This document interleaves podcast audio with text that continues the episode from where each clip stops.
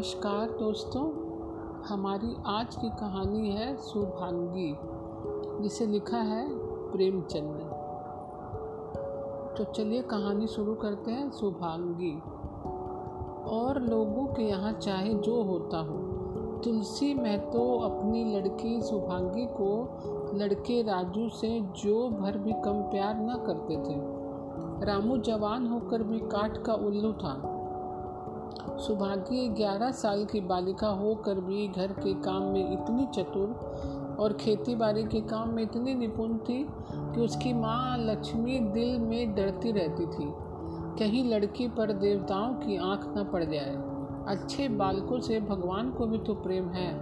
कोई सुभागी का बखान ना करे। इसलिए वह अन्यासा ही उसे डांटती रहती थी। बखान से लड़के बिगड़ जाते हैं। यह भय तो ना था। पर भय था नज़र का। वह सुभागी आज ग्यारह साल की उम्र में विधवा हो गई। घर में कोहराम मचा हुआ था। लक्ष्मी पछाड़े खाती थी। तुलसी सिर पीटते थे। उन्हें रोते देख कर सुभागी भी रोती थी। बार बार माँ से पूछती, क्यों रोती हो अम्मा? मैं तुम्हें छोड़कर कहीं ना जाऊँगी। तुम क्यों रोती हो? उसकी भोली बातें सुनकर माता का दिल और भी फटा जाता था। वह सोचती थी, ईश्वर, तुम्हारी यही लीला है। जो खेल खेलते हो, वह दूसरों को दुख देकर, ऐसा तो पागल करते हैं। आदमी पागलपन करे तो उसे पागल खाने भेज देते हैं। मगर तुम जो पागलपन करते हो, उसका कोई दंड नहीं। ऐसा खेल किस काम का? कि दूसरे रोए और तुम हंसो। तुम्हें तो लोग दयालु कहते हैं। यही तुम्हारी दया है। और शुभांगी क्या सोच रही थी? उसके पास कोठरी में भर रुपए होते तो वह उन्हें छिपा कर रख देती। फिर एक दिन चुपके से बाज़ार चली जाती और अम्मा के लिए अच्छे अच्छे कपड़े लाती। दादा जब बाकी मांगने आते तो चट रुपए निकाल कर दे देती। अम्मा, दादा कितने खुश होते। जब शुभांगी जवान हुई तो लोग तुलसी महतो पर दबाव डालने लगे कि लड़की का घर कहीं कर दो। जवान लड़की का यो फिरना ठीक नहीं। जब हमारी बिरादरी में इसकी कोई निंदा नहीं तो क्यों सोच विचार करते हो? तुलसी ने कहा, भाई, मैं तो तैयार हूँ, लेकिन जब शुभांगी भी तो माने, वह किसी तरह राज़ी नहीं होती। हरियर ने शुभांगी को समझा कर कहा, बेटी, हम तेरे ही भले को कहते हैं। माँ बाप अब बुढ़े हुए, उनका क्या भरोसा? तुम इस तरह कब तक बैठी रहोगी? सुभागी ने सिर झुकाकर कहा, चाचा, मैं तुम्हारी बात समझ रही हूँ, लेकिन मेरा मन घरने को नहीं करता। मुझे आराम की चिंता नहीं। मैं सब कुछ झेलने को तैयार हूँ। और जो काम तुम कहो, वो सिर आँखों के बल करूँगी। मगर घर बसाने को मुझसे ना कहना। जब मेरा चाल कुचाल देखना तो मेरा सिर काट लेना। अगर मैं सच्चे बाप की बेटी होंगी तो बात की भी पक्की होंगी। फिर ल, फिर लज्जा रखने वाले तो भगवान हैं। मेरी क्या हस्ती है कि मैं अभी कुछ कहूँ? उज्जट रामू बोला तुम अगर सोचती हो कि भैया कमाएँगे और मैं बैठी मौज करूँगी तो इस भरोसे ना रहो। यहाँ किसी ने जन्म भर का ठीका नहीं लिया है। रामू की दुल्हन रामू से भी दो अंगुल ऊँची थी। मटक कर बोली हमने किसी का कर्ज थोड़ी खाया है। कि जन्म भर बैठे भरा करें। यहाँ तो खाने को भी महीन चाहिए, पहनने को भी महीन चाहिए। यह हमारे बूते की बात नहीं, शुभांगी ने गर्व से भरे हुए स्वर में कहा। भाभी, मैंने तुम्हारा आसरा कभी नहीं किया और भगवान ने चाहा तो कभी भी नहीं करूँगी। तुम अपनी देखो, मेरी चिंता ना करो। रामू की दुल्हन को जब मालूम हो गया कि शुभांगी घर ना करेगी तो और भी उसके सिर हो गई। हमेशा एक न एक खुच्चड़ लगाए रखती। उसे रुलाने में जैसे उसको मज़ा आता था। वह बेचारी पहर रात से उठकर कूटने पीसने में लग जाती।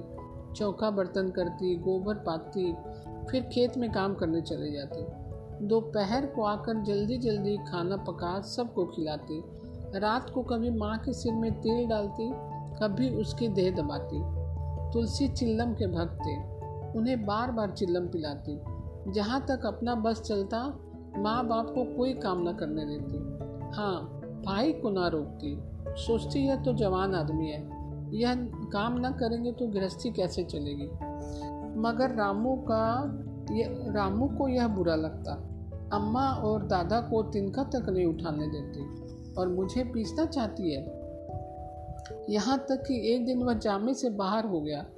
शुभांगी से बोला अगर उन लोगों का बड़ा मोह है तो क्यों नहीं अलग लेकर रहती हो? तब सेवा करो तो मालूम हो कि सेवा कड़वी लगती है कि मीठी। दूसरों के बल पर वाह वाही लेना आसान है। बहादुर वह है जो अपने बल पर काम करे। सुभागी ने तो कुछ जवाब न दिया। बात बढ़ जाने का भय था, मगर उसके माँ बाप बैठे सुन रहे थे। महतो से ना रहा गया। बोले, क्या है रामू, उस गरीबनी से क्यों लड़ते हो? रामू पास आकर बोला, तुम क्यों बीच में कूद पड़े? मैं तो उसको कहता था। तुलसी, जब तक मैं जीता हूँ, तुम उसे कुछ नहीं कह सकते। मेरे पीछे जो चाहे करना। बेचारी का घर में रहना मुश्किल कर दिया है। रामू, आपको बेटी बहुत प्यारी है तो उसे गले बाँध कर रखिए। मुझसे तो नहीं सहा जाता। तुलसी, अच्छी बात है। अगर तुम्हारी यह मर्ज़ी है तो यही होगा। मैं कल गाँव के आदमियों को बुलाकर बंटवारा कर दूँगा। तुम तुम चाहे छूट जाओ, सौभाग्य नहीं छूट सकते रात को तुलसी लेटे तो वह पुरानी बात उन्हें याद आ गई। जब रामू के जन्म उत्सव में उन्होंने रुपए कर्ज लेकर जलसा किया था और सुमांगी पैदा हुई थी तो घर में रुपए रहते हुए भी उन्होंने एक कोड़ी ना खर्च की थी। पुत्र को रत्न समझा था। पुत्री को पूर्व जन्म के पापों का दंड। वह रत्न कितना कठोर निकला। और यह दंड कितना मंगलमय। दूसरे दिन महतो ने गाँव के आदमियों को जमा करके कहा, पंचों, अब रामू का और मेरा एक में दिमाग नहीं होता। मैं चाहता हूँ कि तुम लोग इंसाफ से जो कुछ मुझे दे दो, वह लेकर मैं अलग हो जाऊँ। रात दिन की किचकिच अच्छी नहीं। गाँव के मुख्तार बाबू सज्जन सिंह बड़े सज्जन पुरुष थे। उन्होंने रामू को बुलाकर पूछा, क्यों जी, तुम अपने बाप से अलग रहना चाहते हो? तुम्हें शर्म नहीं आती? कि औरत के कहने से माँ बाप को अलग किए देते हो? राम राम। रामू ने ढिठाई के साथ कहा जब एक में गुजर ना हो तो अलग हो जाना ही अच्छा है। सज्जन सिंह तुमको एक में क्या कष्ट होता है? रामू एक बात हो तो बताओ। सज्जन सिंह कुछ तो बतलाओ। रामू साहब एक में मेरा इन्हें इन, इनके साथ विवाह ना होगा निबाह ना होगा। साहब, एक में मेरा इनके साथ निबाह ना होगा। बस मैं और कुछ नहीं जानता। यह कहता हुआ रामू वहाँ से चलता बना। तुलसी, देख लिया आप लोगों ने इसका मिजाज। आप चाहे चार हिस्सों में, तीन हिस्सों में उसे दे दें। पर अब मैं इस दुष्ट के साथ ना रहूँगा। भगवान ने बेटी को तो दुख दे ही दिया। नहीं, मुझे खेती बाड़ी लेकर क्या करना था? जहाँ रहता, वहीं कमाता खाता भगवान ऐसा बेटा सातवें बैरी को भी ना दे। लड़के से लड़की भली, जो कुलवंती होए। सहसा सुभाग्य आकर बोली, दादा, यह सब बाट बखरा मेरे ही कारण तो हो रहा है। मुझे क्यों नहीं अलग कर देते? मैं मेहनत मजूरी करके अपना पेट पाल लूँगी। अपने से जो कुछ ना बन पड़ेगा, तुम्हारी सेवा करती रहूँगी। यो घर का बारह बाट होते मुझसे नहीं देखा जाता। मैं अपने माथे पर यह कलंक नहीं लेना चाहती। तुलसी ने कहा, बेटी, हम तुझे ना छोड़ेंगे। चाहे संसार छूट जाए। रामू का मैं मुँह नहीं देखना चाहता। उसके साथ रहना तो दूर रहा। रामू की दुल्हन बोली, तुम किसी का काम मुँह नहीं देखना चाहते हो। हम भी तो तुम्हारी पूजा करने को व्याकुल नहीं है। मैं तो दांत पीसते हुए उठे कि बहू को मारे, मगर लोगों ने पकड़ लिया। बंटवारा होते ही महतो और लक्ष्मी को मानो पेंशन मिल गई। पहले तो दोनों सारे दिन सुभांगी के मना करने पर भी कुछ न कुछ करते ही रहते थे, पर अब उन्हें पूरा विश्राम था। पहले दोनों दूध घी को तरसते थे। सुभांगी ने कुछ रुपए बचाकर एक भैंस ले ली। बूढ़े आदमियों की जान तो उनका भोजन ही होता है।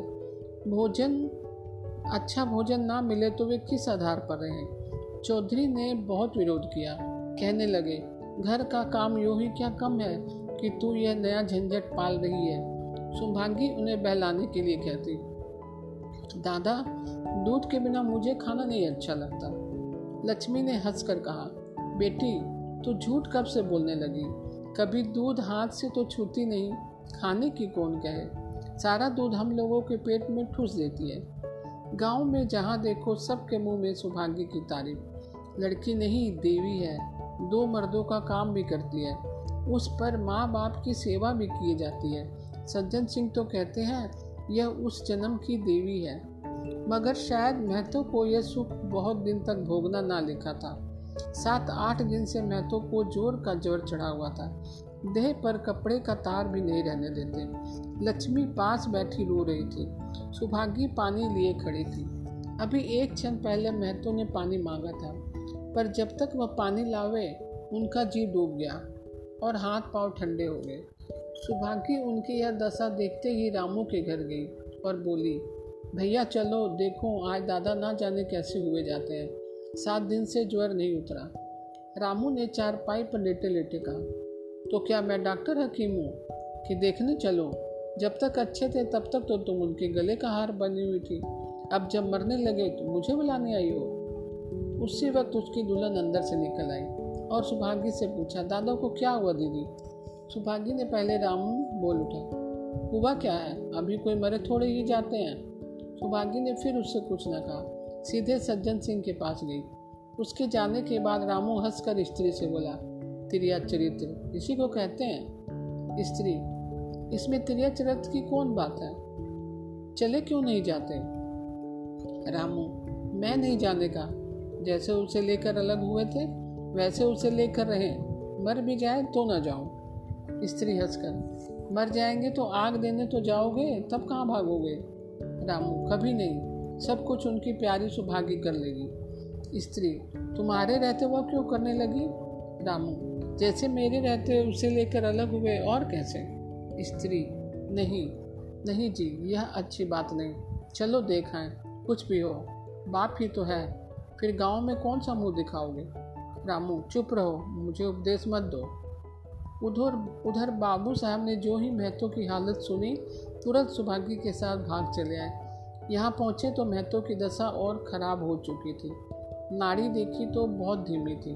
समझ गए कि ज़िंदगी के दिन पूरे हो गए मौत का आंतक छाया हुआ था। सजल नेत्र होकर बोले महतो भाई, कैसा जी है? महतो जैसे नींद से जाकर बोले बहुत अच्छा है भैया। अब तो चलने की बेला है। सुभाग्य के पिता अब तुम ही हो। उसे तुम ही को सौंपे जाता हूँ। सज्जन सिंह ने रोते हुए कहा, भैया, मैं तो घबराओ मत। भगवान ने चाहा तो तुम अच्छे हो जाओगे। सुभागी को तो मैंने हमेशा अपनी बेटी समझा है। और जब तक जीऊँगा, ऐसा ही समझता रहूँगा। तुम निश्चिंत रहो। मेरे रहते सुभागी या लक्ष्मी को कोई तिरछी आँख से ना देख सकेगा। और कुछ इच्छा हो तो वह भी कह दो। महतो ने विनित नेत्रों से देख कर कहा, और कुछ नहीं कहूँगा भैया। भगवान तुम्हें सदा सुखी रखे। सज्जन सिंह रामू को बुला कर लाता हूँ। उससे जो भूल चूक हो क्षमा कर दो। मैं तो नहीं भैया, उस पापी हत्यारे का मुँह मैं नहीं देखना चाहता। इसके बाद गोदान की तैयारी होने लगी। रामू को गाँव भर ने समझाया, पर वह अंत्येष्टि करने पर राज़ी ना हुआ। कहा, जिस पिता ने मरते समय मेरा मुँह देखना स्वीकार न किया, वह मेरा ना पिता है, ना मैं उसका पुत्र। लक्ष्मी ने दाह क्रिया की। इन थोड़े से दिनों में सुभागी ने ना जाने कैसे रुपए जमा कर लिए थे, कि जब तेरहवीं का सामान आने लगा तो गाँव वालों की आँखें खुल गई। बर्तन, कपड़े, घी, शक्कर, सभी सामान इफरात से जमा हो गए। रामू देख देख कर जलता था। और सुभागी उसे जलाने के लिए सबको यह सामान दिखाती थी। लक्ष्मी ने कहा, बेटी, घर देख कर खर्च करो। अब कोई कमाने वाला नहीं बैठा है।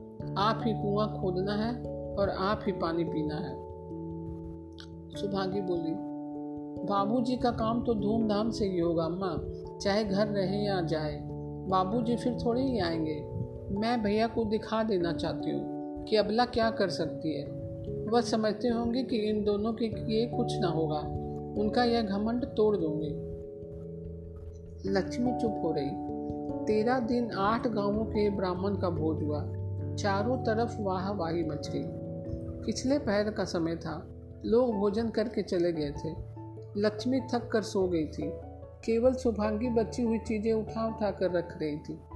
ठाकुर सज्जन सिंह ने आकर कहा अब तुम भी आराम करो बेटी। सवेरे यह सब काम कर लेना। सुभागी ने कहा, अभी थकी नहीं हो दादा? आपने जोड़ लिया कुल कितने रुपए उठे? सज्जन सिंह, वह पूछ कर क्या करोगे बेटी? कुछ नहीं, यूँ ही पूछती थी। कोई तीन सौ रुपये उठे होंगे। सुभागी ने सकुचाते हुए कहा, मैं इन रुपयों की देनदार हूँ। तुमसे तो मैं माँगता नहीं। मैं तो मेरे मित्र और भाई थे। उनके साथ कुछ मेरा भी तो धर्म है। आपकी यही दया क्या कम है कि मेरे ऊपर इतना विश्वास किया? मुझे कौन तीन सौ रुपये देता? सज्जन सिंह सोचने लगे। ये सबला की धर्म बुद्धि का कहीं वार पार भी है या नहीं? लक्ष्मी उन स्त्रियों में थी जिनके लिए पति वियोग जीवन स्रोत का बंद हो जाना होता है। पचास वर्ष के चिर सहवास के बाद जब यह एकांत जीवन उसके लिए पहाड़ हो गया उसे अब ज्ञात हुआ कि मेरी बुद्धि, मेरा बल, मेरी सुमति, मानो सब में मैं वंचित हो गई। उसने कितनी बार ईश्वर से विनती की थी, मुझे स्वामी के सामने उठा लेना। मगर उसने यह विनती स्वीकार न की। मौत पर अपना काबू नहीं तो क्या जीवन पर भी काबू नहीं? वह लक्ष्मी जो गाँव में अपनी बुद्धि के लिए मशहूर थी, जो दूसरों को सीख दिया करती थी, अब बौरी सी हो गई थी, सीधी सी बात करते नहीं बनती थी। लक्ष्मी का दाना पानी उसी दिन से छूट गया। सुभाग्य के आग्रह पर चौके में जाती, मगर कोर कंठ के नीचे ना उतरता। पचास वर्ष हुए, एक दिन भी ऐसा ना हुआ कि पति के बिना खाए, खुद खाया हो। अब उस नियम को कैसे तोड़े? आखिर उसे खांसी आने लगी। दुर्बलता ने जल्द ही खाट पर डाल दिया। सुभागी अब क्या करे?